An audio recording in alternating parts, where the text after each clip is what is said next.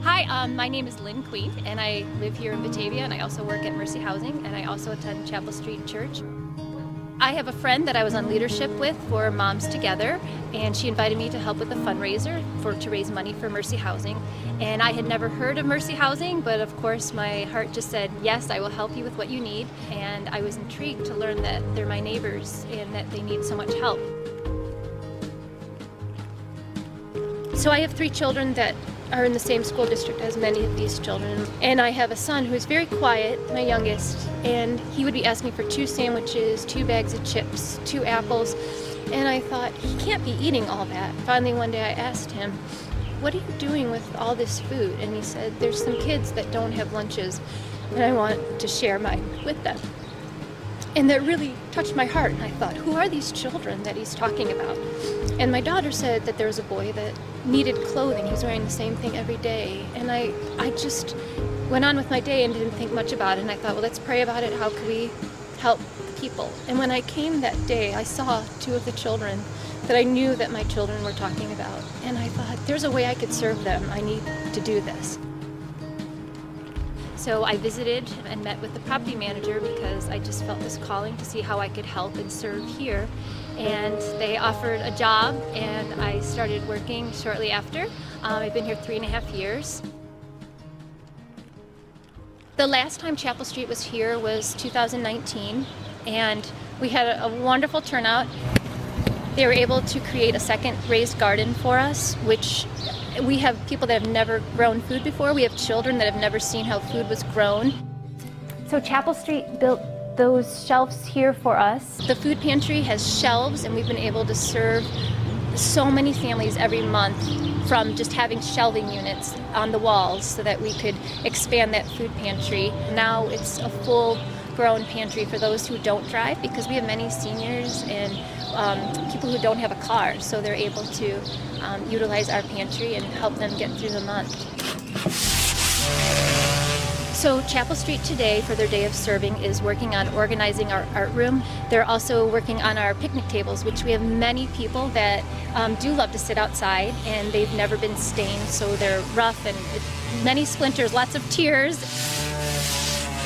So I have a list on my phone, and I always have my phone with me, and I make a list of things I see or residents' needs. And sometimes I just want to scream it from the rooftops, I need help with this. So when we were gathered today, I just asked if anyone knew anything about computers, and someone stepped right up. Oh my gosh, I see 5 on! Wow! Are you kidding? Oh my gosh! Okay, I'm gonna hug you, I don't care, I'm gonna hug you. Thank you. I'm so grateful to have that opportunity to have the kids come back in the fall and say, oh, I can use the computers now. I think working here at Mercy Housing has strengthened my relationship with God in that I am His servant. I am full of joy, and when people say I'm passionate, I'm honored because I know it's my passion for God that gives me that strength and grace and courage to do what I do. And I just feel like that's our callings, to help one another and serve one another. So I just pray every day that God will give me those right words or actions to take to serve the residents here who are my neighbors.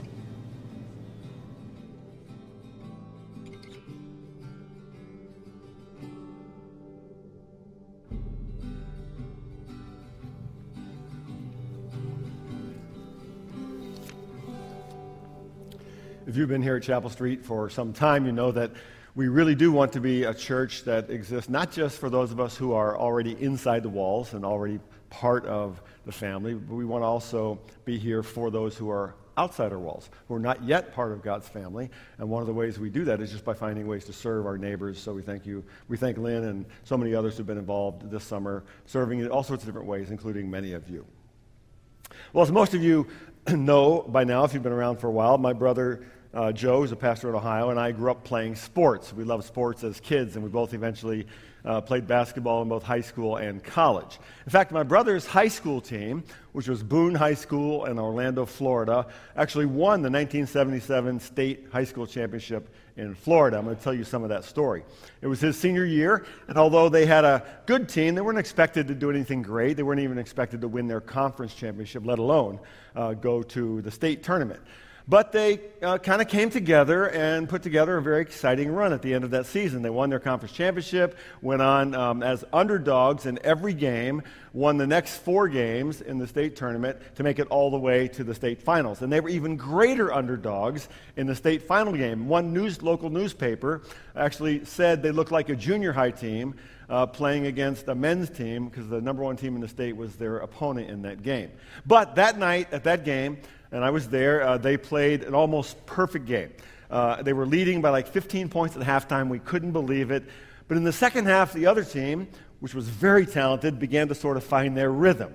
And the lead was down to like 9 or 10 points at the end of the third quarter. The comeback continued. And with about 2 minutes to go in the game, my brother's team was only leading by about 3 points. And so it felt like this dream was slipping away. It felt like the other team was inevitably going to beat my brother's team. And then disaster happened. My brother, who was the point guard and captain of the team, fouled out of the game with less than 2 minutes to go in the game.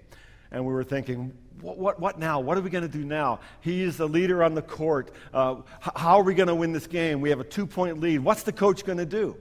And we all watched as the coach went down the bench to pick the player that was going to replace my brother. And he picked this guy at the end of the bench, a kid named Kurt Staskey. And we all went, no, not Kurt! Because Kurt hardly ever played. He was a little like 5'9", scrawny, left-handed kid. I remember he had long sideburns. But he was so far down on the bench that even in practice, he often didn't get to play with the first and second team guys. He was like a third team guy. And during the year, when he couldn't get into the practice, he would just stand on the side of the court, and all he could do is just shoot foul shots. He'd shoot free throw after free throw after free throw. Good guy, not a very good player, and that's who the coach chose. Now here's the thing. My brother, even though he was a very good player, went on to play college ball, wasn't a great free throw shooter. He was all wound up. He just wasn't a great free throw shooter, but he was a good player. And what the other coach didn't know is what Kurt Staskey had been doing all season long, which was shooting free throws on the side of the court. And that's what we didn't know. We're going, no, not Kurt. So as soon as he went in the game, the other team's coach, which any coach worth his salt would have done, said, go, foul the new kid, foul the little guy. He's cold, he just came off the bench, foul that kid. And they fouled him. And Kurt Staskey, who hadn't made a single point, I don't think, all season long, made 4 straight free throws in the final minute of that game, and they won the state championship. So Kurt Staskey was an unlikely hero. I texted my brother this morning to make sure I had the name right, and he said, first thing he said to me was this, I couldn't remember if his first name was Kurt or Ray. I said, was it Kurt or Ray? And he said, it was Kurt. And he said, by the way, awesome story. All these years later, he still remembers that story. So we're in the next to last part of our summer-long series from Hebrews chapter 11 called By Faith. And the author, as you know, has been going back looking at men and women of the Old Testament, at the power of faith in their lives as a way of encouraging these Hebrew background believers in Jesus to hang on to their faith during times of struggle and hardship. And last week, we looked at a very unlikely hero. Many of these people have been very unlikely heroes. We looked at the unlikely story of Rahab. Pastor Andrew brought that message to us, the prostitute of Jericho who put her faith in the hands of the God of Israel and then was saved. And now we come to the very end of the chapter. The author is beginning to kind of summarize everything he's been saying. And so we're going to look today at Hebrews 11, beginning in verse 32, and read to verse 40. So you can follow along on the screens or look in your own Bibles. Hebrews 11, beginning in verse 32. Excuse me. And what more shall I say? For time would fail me to tell of Gideon, Barak, Samson, Jephthah, of David and Samuel and the prophets. It sounds here like a preacher running out of time.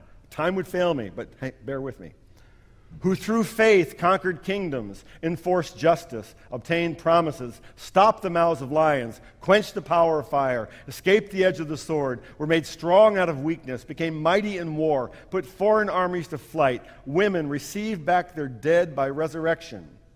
Some were tortured, refusing to accept release so that they might rise again to a better life. Others suffered mocking and flogging and even chains and imprisonment. They were stoned. They were sawn in two. They were killed with the sword. They went about in skins of sheep and goats, destitute, afflicted, mistreated, of whom the world was not worthy. wandering about in deserts and mountains and in dens and caves of the earth. And all these, though commended through their faith, did not receive what was promised, since God had provided something better for us, that apart from us, they should not be made perfect.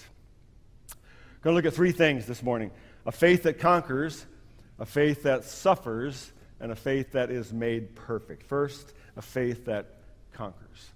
Years ago, we were visited right here at Chapel Street, formerly First Baptist Church of Geneva, on this platform by a Romanian pastor named Josef Tson. Some of you may remember when he visited. I can't remember how many years ago it was, but it was many. Well, he had been a leader in the Romanian church during the late 1970s, during the height of the brutal communist regime under a dictator named Nicolae Ceaușescu. He had been arrested, interrogated many times, and despite threats on his life, he continued to preach the gospel. At one point, the secret police, and these are stories that Pastor Stone told while he was here, at one point, the secret police threatened him saying, Dr. Stone, we can shoot you today, and no one will ever know what happened to you. You are an enemy of the state. You must stop what you're doing.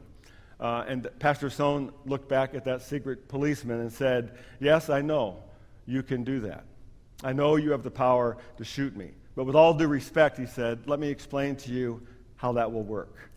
Your greatest weapon is killing, he said. My greatest weapon is dying. My sermon tapes have been spread all over this country, and if you kill me, which I know you can, you will sprinkle my tapes with my blood, and I will speak 10 times louder in death than I ever have in life. In fact, I will conquer this country for Christ if you kill me. With all due respect, that's how that will work. The next time he was arrested, just a couple of weeks later, the head of the secret police said to him, Dr. Stone, we know your plan. We are not so foolish as to make you into a martyr. And so in 1981, they exiled him to the U.S. He came here, continued preaching and sending tapes back to Romania. And a few years later, if you remember the story, the history, in 1989, after the arrest of another dissident pastor named Laszlo Tokish, the Ceausescu regime was toppled, collapsed, and Josef Tson returned to Romania. So in a sense, in a large way, faith conquered a communist dictator and an entire regime. That's what we see here in Hebrews 11, verse 32. And what more shall I say? For time would fail me to tell of Gideon, Barak, Samson, Jephthah, David, and Samuel, and the prophets, who through faith conquered kingdoms, enforced justice, obtained promises, stopped the mouths of lions, quenched the power of fire, escaped the edge of the sword, were made strong out of weakness, became mighty in war, put foreign armies to flight. Women received back their dead by resurrection. Now I want you to see two things here. First, the author's telling us that God uses the faith of flawed people. God uses the faith of flawed people. The author goes through 6 names. Their stories very familiar to the first readers of the letter to the Hebrews because they're Old Testament characters. Somewhat less familiar to us today, I think. But when we look back at these stories, we'll do so briefly in just a minute, we see something very interesting. While each person mentioned by name accomplished something great, they did so despite some rather glaring personal flaws. So follow me here. Gideon. His story is told to us in Judges chapter 6. We're told that the people of Israel did evil in the eyes of the Lord, and they were being terrorized by their enemies, the Midianites. And when the angel of the Lord comes to Gideon to call him to lead, Gideon is hiding in fear of the Midianites. The angel says, "The Lord is with you, mighty warrior." I think it's kind of a tongue-in-cheek, humorous address. And Gideon says, in effect, "Who, me? Are you talking to me?" He questions the angel. He says, "If God is with us, then why has all this happened to us?" And then the Lord himself says to Gideon, "Go in the strength that you have. Have I not called you?" And then Gideon says, "You got the wrong guy, Lord. You got the wrong guy. How can I save Israel? I'm from a weak family. I'm the weakest in my whole family. Lord, I'm kind of a loser."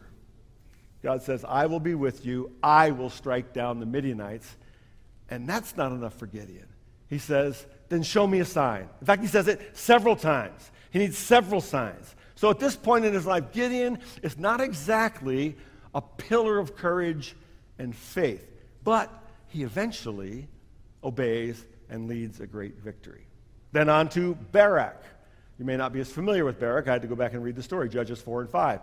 He's called by a female prophet named Deborah, who we're told is leading Israel at that time. He's called by her to lead 10,000 men into battle against an enemy army led by a guy named Sisera. But Barak balks at this assignment. And he says, I won't go. He refuses to go into battle unless Deborah agrees to come with him. Okay? Deborah does go with him. Victory is accomplished. But the honor then goes to another woman named Jael, who, as you might remember, drove a tent peg through the head of Sisera while he slept. One of the more grisly graphic stories of the Old Testament. Then we move to Samson. You know a little bit about Samson. His story is in Judges 13 to 16. Samson was blessed by God, called by God to lead, but had all kinds of character flaws, right? He had problems with women, big problems with women. He had impulse control problems. He had anger issues, but eventually he trusts God and in one last act of faith defeats the Philistines. And then we have Jephthah. How many are read up on the story of Jephthah? Anybody? I didn't think so. Jephthah. I had to look back at it. Judges chapter 11. We're told he was a great warrior, but before a great battle against the Ammonites, he makes a strange and rash vow. He promises to God that if he wins the victory, that he will sacrifice whatever comes out of his house first. The victory is won. He goes home, and the first thing to come out of his house is not his animal, not a goat, not a pig, but his daughter. Oops. Not a good decision. Samuel. Look into 1 Samuel. He served Israel faithfully for many, many years. Led Israel. But eventually, he appointed his own two sons to lead, and both of them, we're told, were greedy and corrupt.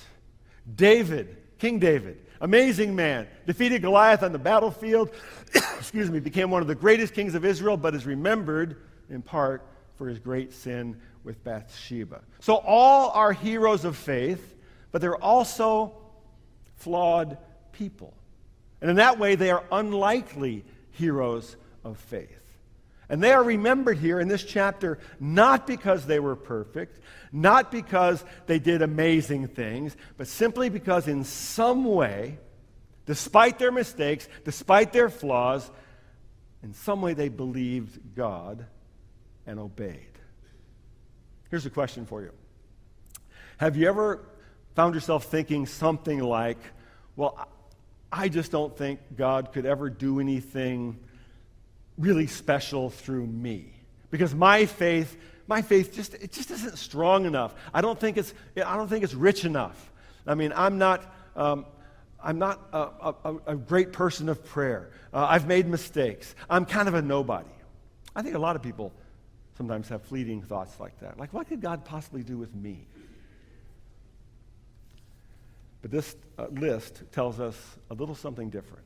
Hebrews 11 is telling us that the power of faith is not about the strength of our faith. It's not about the strength of faith I can muster up. It's about the strength of the one in whom we put our imperfect faith. Here's the way one guy says it. You don't have to be perfect to be a hero in God's hall of faith. The way I would say it is, even weak or imperfect faith is better than unbelief. So if you feel like your faith is imperfect in some way, if you look at your life and you feel like, well, I failed in this way, I failed in that way, that's what this story is about. It's for you. Your faith, even though imperfect, is in a perfect God and in a God who is strong and can accomplish these things. So that's the first thing we see. God uses the faith of flawed people. But the second thing we see in this list is that faith does conquer. Faith achieves victory. Verse 33, who through faith conquered kingdoms, enforced justice, obtained promises, stopped the mouths of lions, quenched the power of fire, escaped the edge of the sword, were made strong out of weakness, became mighty in war, put foreign armies to flight. Women received back their dead by resurrection. Just as Pastor Josef Tson overcame persecution and threat to triumph over an entire communist regime, the author gives us a bunch of examples of victorious faith. He says, some conquered kingdoms. Remember Joshua, the story of the walls of Jericho, how he drove out the Canaanites and took the promised land. Who stopped the mouths of lions, he said. We think immediately of the story of Daniel, how King Darius threw him into the lion's den. and those lions didn't touch Daniel. Quench the power of fire. We think of Daniel chapter 3 and Daniel's three friends, Shadrach, Meshach, and Abednego, thrown into the fiery furnace by King Nebuchadnezzar for not worshiping the idol he had set up. And the fire didn't even scorch their clothing. And we hear the story in Daniel chapter 3. Listen to this. Shadrach, Meshach, and Abednego replied to him, King Nebuchadnezzar, we do not need to defend ourselves before you in this matter. If we are thrown into the blazing furnace, the God we serve is able to deliver us from it, and he will deliver us from your majesty's hand. And then listen, but even if he does not, we want you to know, your majesty, that we will not serve your gods or worship the image of gold you have set up. Sounds a lot like Pastor Josef Tson, doesn't it? That's faith. And that's a faith that conquers. And then the author continues. He says, who escaped the edge of the sword, who were made strong out of weakness. Now here you might be thinking of Samson, but I'm going to come back to that phrase, strong out of weakness. Became mighty in war, put foreign armies to flight. We think of Gideon, all the other warriors in the wild and woolly book of Judges in the Old Testament. And women received back their dead by resurrection. Did you know that resurrection was in the Old Testament? That kind of hit me by surprise. I had forgotten a couple of little stories tucked away in the Old Testament. In 1 Kings chapter 17, the prophet Elijah is staying with a widow, and the widow's son dies. And the prophet Elijah lies down on him and prays to the God of heaven, and the boy is resuscitated. He comes back to life. Similarly, in 2 Kings 4, a very similar story, Elisha and the Shunammite woman's son. He dies, and Elisha calls out to the God of heaven, and he's restored to life. All these are extraordinary, even miraculous victories of faith. It's a faith that conquers. Now, I've never been threatened with fire or sword or lions. My guess is you haven't either. I've never seen a resurrection. My guess is you haven't either. But there's that little phrase right in the middle. Out of weakness, they were made strong. Weakness, that I do know something about. My guess is you do too. Weakness. That is, when we feel and experience struggle or pain or discouragement or fear, when you feel like you're hanging on to faith just by the tips of your fingernails, and you feel like anything but a hero. You might even feel like a failure. We remember the Apostle Paul's words in 2 Corinthians in the New Testament. But he said to me, the Lord said to me, my grace is sufficient for you, for my power is made perfect in weakness. Therefore, I will boast all the more gladly about my weaknesses, so that Christ's power may rest on me. That is why, for Christ's sake, I delight in weaknesses, in insults, in hardships, in persecutions, in difficulties. For when I am weak, then I am strong. The writer of Hebrews is telling us that God uses the faith of flawed people. God works through our weaknesses to accomplish his own purposes. So that's the first thing, faith that conquers. But there's a second thing we see, and that is faith that suffers. Some 25 years or so ago now, I was part of a team from our church that went to Russia, and I've told stories about this trip before. We visited what then was our sister church at the time, Transfiguration Baptist Church in Samara, which is about 400 miles southeast of Moscow. The pastor of that church, a wonderful man named Pastor Victor Ryogazov, invited me to preach at his church on a Sunday morning. But before the service, he took me back to a little back room, sort of near where his office was. Would have been like back behind this area. And he wanted to introduce me, he said, to his elders. And so there was a little like boardroom with a long table, and he brought me in, just minutes before the service, and sitting around the table were about 10 old Russian men. Looked like most of them were in their 80s. Wispy white hair, kind of grizzled, wrinkled faces, steely blue eyes, and they were all looking at me. And Pastor Victor introduced me as the pastor from America who had preached that day, and they all nodded at me with great respect. And then he introduced to me each one of them by name. And as he introduced them by name, he shared how they had suffered for the sake of Christ. It went something like this. Pastor Brian, this is Brother Dimitri. He spent 20 years in a labor camp in the Gulag. for bearing witness to Christ.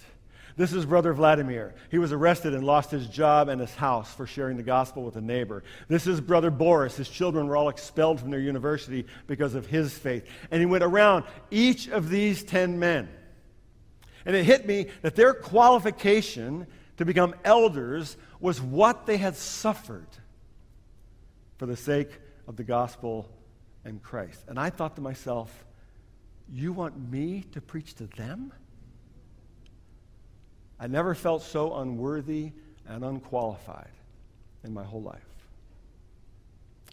Verse 35.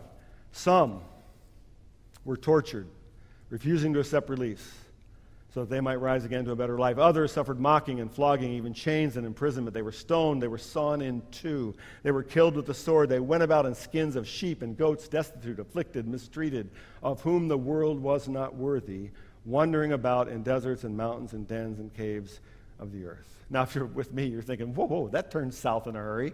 You know, from conquering kingdoms and stopping the mouths of lions and resurrection from the dead to chains, imprisonment, torture, flogging, sawn in two.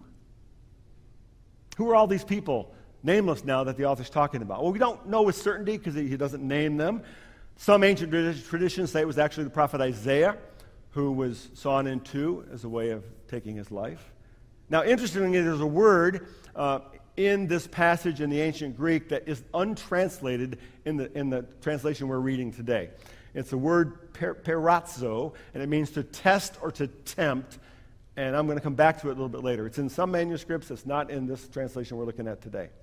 In 2 Chronicles 24, we're told that Zechariah, son of a priest named Jehoiada, was actually stoned to death for preaching about the coming judgment of God on all sin. In Jeremiah 26, the prophet Uriah is killed by the sword for doing the very same thing, preaching the coming judgment of God on all sin. So what do we make of this? What is the writer saying by this hard left turn from conquering into suffering?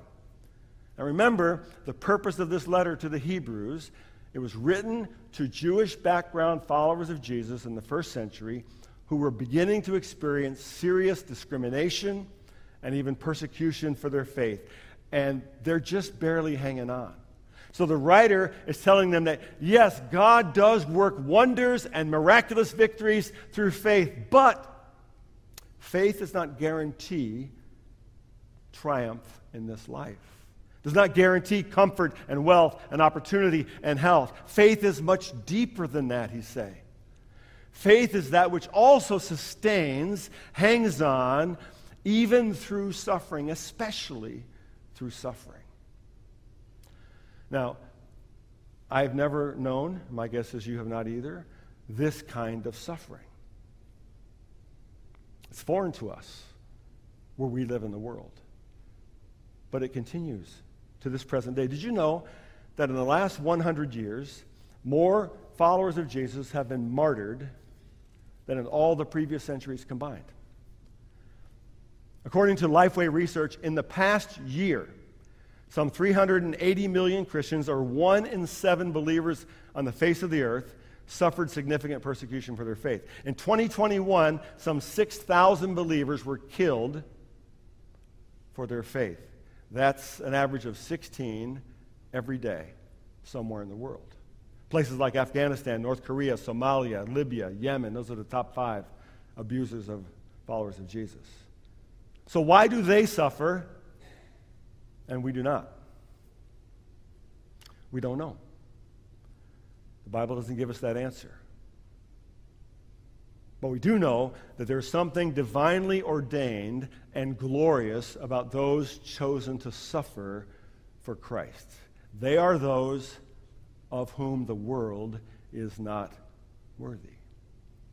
And when I read that phrase, I always think of a man I met in 2019 in Tanzania, Pastor Fred Wangwa. He was born into extreme, crushing poverty, eventually was adopted by a small little local church who sent him to school. He actually became their pastor at age 22. He's gone on to plant more than 10 churches in the mountains surrounding where he lives in Tanzania, and trained all those pastors by himself. He recently started a church for Muslim background new believers under threat of violence from the local neighborhood. And Pastor Fred will never write a book. He'll never have a podcast. The world will never know his name. But I believe he's one of those of whom the world is not worthy. But what about us? What about us? Where do we fit into this picture? What are the lions and the swords that we face here in our comfortable North American world? How are we tempted and tried by the world around us? Well, I think we too have an enemy. The Bible's clear. We have an enemy. But our enemy works in much more subtle ways than lions and swords in our culture. But every bit as dangerous, maybe even more dangerous. Because our enemy is our affluence. Our enemy is our comfort that lulls us into complacency and living in a culture that relentlessly attacks the very heart of our faith at every turn. The Bible is a fable. Science has proved there's no need for belief in God. Or there is no truth, only your truth, only what you think is true. We hear that over and over again. Hebrews 11 is telling us that no, hang on to the truth that just as all these have gone before, just as some of them have conquered and some of them have suffered, hang on. Hang on to a faith that conquers. Hang on to a faith that suffers because God has promised. And what he promises, he will do. And one day, he will make our faith perfect, he says. And that leads us to the third point. That is the faith that is made perfect. So a faith that conquers, a faith that suffers, and a faith that's made perfect. Verse 39, and all these, though commended through their faith, did not receive what was promised, since God had provided something better for us, that apart from us they should not be made perfect. Okay, let's try to make sense of this.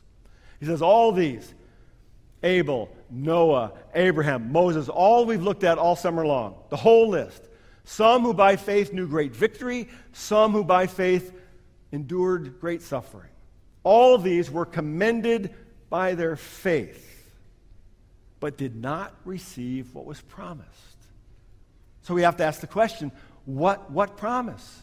What promise did they back then die without ever seeing?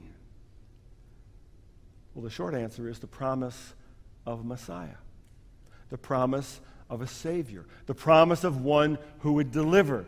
Verse 40, since God had provided something better for us, that apart from us, they should not be made perfect. Now, the phrase made perfect means to be finished or to be completed.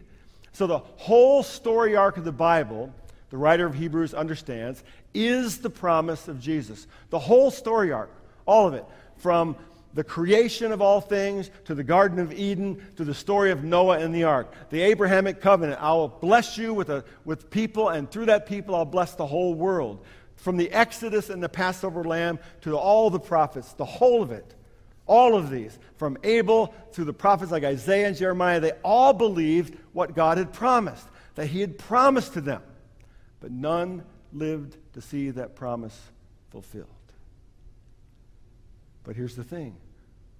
We have the promise. We have seen the promise fulfilled. We have the New Testament. We have the story of the incarnation of God in the person of Jesus. We have the story of the cross and the empty tomb and the resurrection. And this way we see Jesus as the fulfillment of the entire arc of the promise of God. But that promise is not yet finished or perfect. Now, let me take a little theological side trip here. So stay with me. There are two very common mistakes we make in our thinking about our faith. The first one is living like or thinking like God has not done what he says he's already done. Okay, follow? For example, saying things like, well, God could never forgive me. He could never forgive my sin. My sin's too great. Or he's abandoned me. He's left me alone. No, God has already said he's already done that. The cross says he's already forgiven your sin, all of it. There's nothing you can do to earn any more forgiveness. There's nothing you have done that can't be forgiven. He's done that. He's given us his Holy Spirit, to live within us, to dwell with us forever. You are not alone. Okay, so that's the first mistake, living as if God has not done what he says he's already done. But there's a second mistake, and that is living like or thinking like God has already done what he says he has not yet done. Okay, you following me here? I know it's kind of a tongue twister. Examples. Well, I must not have enough faith because I still struggle with sin.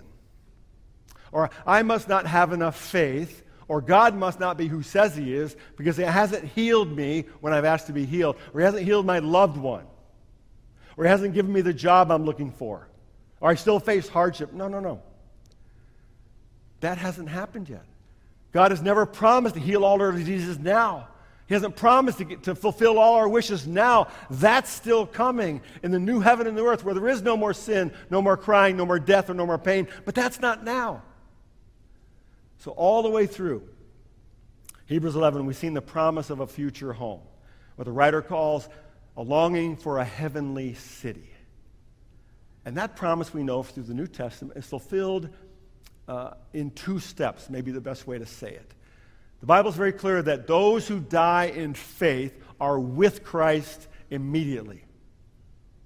They're with the glorified Christ in some spiritual realm immediately. It's a mystery. Paul said to be absent from the body is to be present with the Lord. We know that. We celebrate that. But just as clearly, we are told that Jesus has promised to come again. And it's when he comes again that he will redeem all things, all of creation, give us new spiritual bodies, and that we will live in and dwell in, to live with him, serve with him, reign with him forever and ever. And that hasn't happened yet. That is still to come. And this is what the author means by apart from us, they should not be made perfect. What he's saying is that we are all of us, the people in Hebrews 11, and all of us here, going to be made perfect at the same time. We're all waiting for the same promise. That is when Jesus comes again to redeem all things. So let me wrap up. Many of you know, most of you know, that my dad died earlier this summer in June. And many of you have sent notes and cards and let me know of your prayers, and we really appreciate that. And this past week, another man died, a Christian author named Frederick Buechner, who my dad and I both enjoyed reading, and we actually had a chance to meet and have lunch with in his home way back in 1990. And at his death, I was reminded of one of my favorite quotes from one of his books. In speaking of the death of a saint and the promise of heaven, he wrote this: "What's lost is nothing to what's found. And all the death that ever was, set next to life, would scarcely fill a cup." Let me read it again. What's lost is nothing to what's found, and all the death that ever was, set next to life, would scarcely fill a cup. The writer of the book of Hebrews is saying that's true. It was true for the ancient heroes of faith, flawed as they were. It was true when they experienced great victories. It was true when they suffered. And it's true for us today. God has promised. He made a promise to Abraham to bless the whole world through his descendants. And then to those descendants, he promised a Messiah who would save and deliver. And the Messiah came in the person of Jesus, of Nazareth. Jesus fulfilled the promise of salvation. But Jesus also promised to come again, to redeem all things. And that promise is not yet fulfilled. But it will be. And on that day, the writer of Hebrews says, our faith and their faith will be made perfect, finished. Bow with me as I pray. Lord God, today we thank you for your word. Thank you for this 2,000-year-old letter written to people who were struggling to hang on to faith. Sometimes we also struggle, maybe not in the same way, but we know what it is to feel weak. We know what it is to sometimes fail. We don't understand the suffering of the world or even sometimes our own sufferings. So remind us by your word that our faith is not in the strength of our faith. Our faith is in your strength and the promises of you, our God. So help us to trust fully in what you have already done. And help us to trust fully in what you promise you yet will do. And it's in Jesus' name that we pray. Amen. As we leave, hear these words from Hebrews 13. Now may the God of peace, who through the blood of the eternal covenant brought back the dead, our Lord Jesus, that the great shepherd of the sheep, equip you with everything good for doing his will, and may he work in us what is pleasing to him through Jesus Christ, to whom be glory forever and ever. Amen.